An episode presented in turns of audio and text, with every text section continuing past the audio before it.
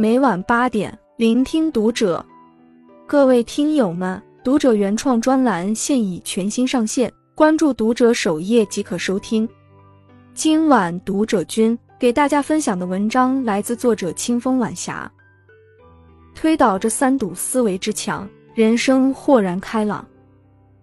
拆掉思维里的墙一书中有这样一个故事，一个酗酒的父亲生了一对双胞胎儿子，二十年以后，一个身家百万，一个却一贫如洗。有人问他们是怎么过上今天的生活的，他们的回答居然惊人的一致：没办法，谁让我摊上一个这样的父亲呢？同样的起点，为什么造就了完全不同的结局？根本原因就在于他们的思维模式不同。只有推倒那些阻碍自我发展的思维模式之墙，才能缩小人与人之间的差距。一、推倒僵固思维，则改变可期。知名心理咨询师陈海贤曾讲过自己的一段求学经历。他刚开始做咨询师时，接手的第一个个案是一对矛盾很深的夫妻。他们在咨询室里吵得很厉害，丈夫走的时候还撂下一句话：就你这水平，做什么心理咨询？当时陈老师心里很难受，也很困惑，就去请教自己的老师。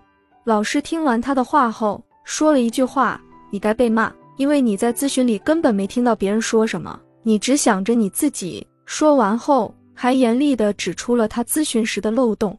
然而陈海贤却觉得老师非但没有安慰他，还对他进行了严厉的指责，这让他感到无地自容。于是他决定不再去上课。直到有一天，他听到另一位经验丰富的师兄说了一段话：去上课不是为了证明自己正确，而是为了学习技能，学习技能就是要学着把自己放下，这才是一个心理咨询师快速成长的关键。陈海贤恍然大悟，正是自己对外界评价的过度加工，才让生活偏离了轨道。后来他又重回了那个学习班，而且进步很快。试想，如果他当初一直困于被侮辱的心理阴影中无法自拔，那么他后面的求学之路自然就不会顺畅。心理学上有一个名词叫做脆弱的高自尊，它指的是一种过分在意他人评价而变得脆弱不堪的心理状态。拥有这种心理状态的人，通常会深陷维护自我形象的泥潭中而止步不前，这就是僵固型思维。现实生活中，很多人正是因为太过在意能力本身，而忘了如何看待能力，从而使自身就此止步。要知道，生活从不等待你，接下来要怎么做，才是首先应该重视的问题。只有脱掉那个固定自我的壳，与真实世界互动，人生才能更进一步。二、放下应该思维，则执念可散。在荷马史诗里，英雄奥德修斯在回家途中遇到一个妖怪，这个妖怪会把每个过路的人抓回去，让他们在一张床上躺一躺。如果过路人的身体比床短，妖怪就把过路人拉到跟床一样长；如果过路人比床长，妖怪就把过路人长的部分锯下来。我想，可能这个妖怪的目的并不是杀人，而是固执的想找一个跟床一样长的人陪伴他。很多人往往有着与其类似的想法，比如小时候我们觉得父母应该更爱我们，更懂我们；读书了，我们觉得应该去更好的学校，取得更好的成绩；成家了，我们觉得伴侣应该更体贴，孩子应该更听话。如果一切没有按照头脑中的假设来运行，我们就恨不得有三头六臂，把现实改造一番，这就是应该思维。它总是和必须相伴相生，而必须就意味着只能是这个结果。当结果不符合预期时，人们就会被负面情绪吞噬。我的人间烟火里的傅文英就是一位有着极强的应该思维的母亲。她为了把两个孩子调教成自己心目中理想的样子，做了很多违背良心的事情。她以为她费尽心思为两个孩子盘算，会收获尊重和感激，可孩子们却觉得自己像一个提线木偶，完全没了自我。后来孩子们忍无可忍，一起合力反抗他，最终他为自己的执念付出了惨痛代价。应该思维的本质就在于固执地坚持自己所认同的，而完全忽略了事物本来的样子。作为成年人，我们得接受这个世界不是围绕着我们设计的，人生有时候就是有很多不公平，生活也常常有很多不如意。如果一个人一直放不下头脑中关于世界的设想，就像一个孩子不能放下对童话世界的执念，脑子里就一直会有很多这个世界应该怎样的图景。当现实不符合这个图景时，他的心里就会生出各种消极情绪，这些消极情绪又演变为他对世界感到悲观的理由。最后，他只会盯着现实与应该的裂痕，沉浸在失望中，没法多看一眼这个世界中美好的东西。这时候，他的生活就会在跟世界的较劲中逐渐停滞。这就是应该思维对自我发展的阻碍。只有放下脑中的执念，允许一切不同，人生合理的愿望才能得以实现。三、抛下绝对思维，则当下可靠。美国积极心理学之父马丁·塞利格曼做过一个实验，他把两群狗分别赶到 A、B 两个笼子里，并给笼子通电。A 笼子和 B 笼子用一根铁杆接通，所以两个笼子里的狗都经受了同样的电击。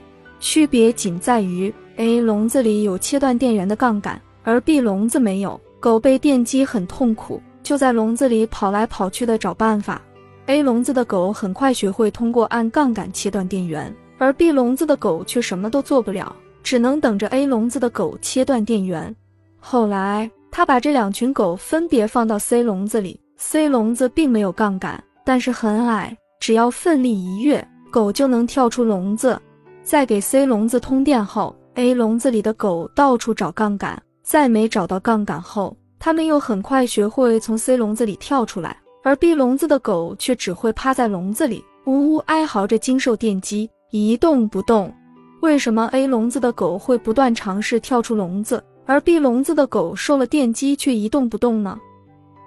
答案是，B 笼子的狗不仅受了电击，而且习得了一种信念：我做什么都没用。不是电击本身，而是电击造成的这种信念，让 B 笼子的狗放弃了挣扎。心理学上把这种对自身经历的某种伤害做了绝对化加工的思维方式叫做绝对思维。拥有了这种思维，人们常常觉得在做什么都没用了，于是就自动放弃了其他的出路。人生在世，痛苦的经历是我们生活的组成部分，如果我们愿意接纳它们，一切都会慢慢过去。如果我们陷入对它们无休止的防御，这样做不仅不能消除痛苦，还会让我们远离当下的生活，在思维的陷阱里备受折磨。绝对思维最大的问题，就是为了防御可能的危险，把生活封闭在真空里，让我们不敢接触现实，从而失去了从生活中获得疗愈的机会。就像 B 笼子里的狗，明明轻轻一跃就能跳出笼子，却再也不敢尝试。世界在不停变化，生活经验也可以通过不断尝试去积累。只有通过学习和训练，发展出一种积极接纳的思维方式，才能适应这个变幻莫测的世界，让自身越变越好。想起一句俗语：一朝被蛇咬，十年怕井绳。吃一堑，长一智固然重要，但过度扩大影响，一竿子打翻一船人的做法，只会让生活变成无源之水。只有遵循事实，活在当下，才能真正摆脱绝对思维。四、写在最后。古典老师在《拆掉思维里的墙》提到鬼打墙的故事，传说郊外走夜路的人，走来走去，感觉走了很久，却发现自己始终在原地打转。其实，我们的思维也经常会鬼打墙，我们在自己的思维里画地为牢，把自己囚禁在心智模式的高墙之内。古希腊哲学家艾比克泰德有句名言也说，人不是被事物本身困扰，而是被他们关于事物的意见困扰。一个人遇到任何事，如果能抱着解决问题的积极心态去面对，就不会受思维里的墙牵制。思维先拆墙，人生才改变。拆掉这三堵阻碍自我发展的思维之墙，心智模式才能更上一个台阶，人生才有底气重新出发。关注读者，感恩遇见。